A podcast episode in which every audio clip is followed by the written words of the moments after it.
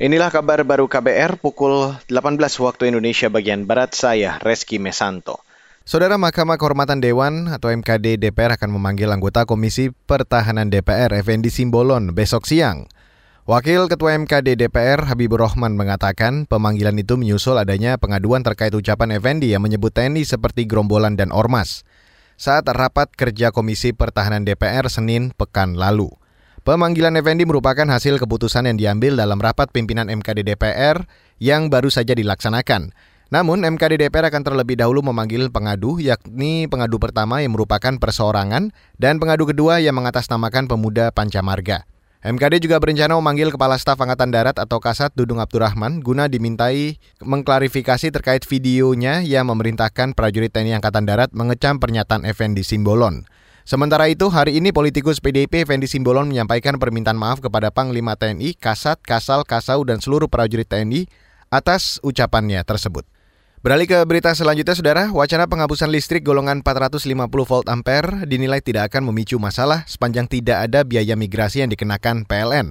Penilaian itu disampaikan Direktur Eksekutif Energy Watch Mamit Setiawan merespon wacana penghapusan listrik golongan empat ratus lima puluh volt ampere yang dilontarkan Ketua Badan Anggaran D P R Said Abdullah belum lama ini.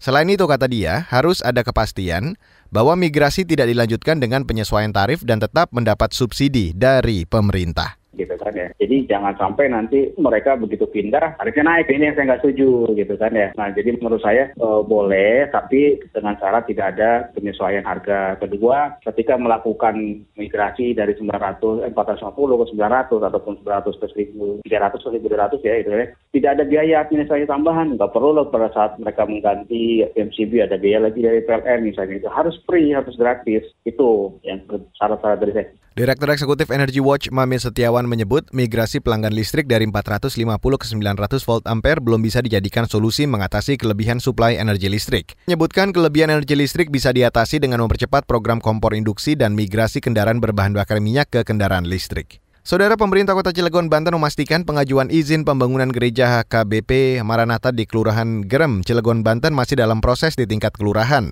Wali Kota Cilegon, Heldi Agustian mengatakan pembangunan gereja masih belum memenuhi syarat peraturan bersama Menteri Agama dan Menteri Dalam Negeri tahun dua ribu enam. Hal itu menjadi dasar Heldi turut menandatangani penolakan izin pembangunan gereja Maranatha. Ya, intinya bahwa masyarakat Kota Cilegon pada saat itu kan memang berkeinginan seperti itu, karena sebelumnya kan sudah ada yang namanya uh, dari de- de- Ketua D P R D dan para wakil juga, karena itu kan satu kami memang menjalankan selaku wali kota-kota Cilegon perihal mengenai uh, kondisivitas tentunya, terus kemudian bahwa tugas kami selaku pemerintah Kota Cilegon sesuai dengan Undang-Undang dua puluh tiga tahun dua ribu empat belas pasal dua belas E menjaga ketertiban keamanan kan. Wali Kota Cilegon, Banten, Heldi Agustian, Rabu pekan lalu. Rencana pembangunan gereja K B P Maranatha di Kelurahan Gerem, Cilegon, Banten mendapat penolakan. Penolakan tersebut datang dari masyarakat yang menamakan dirinya Komite Penyelamat Kearifan Lokal Kota Cilegon.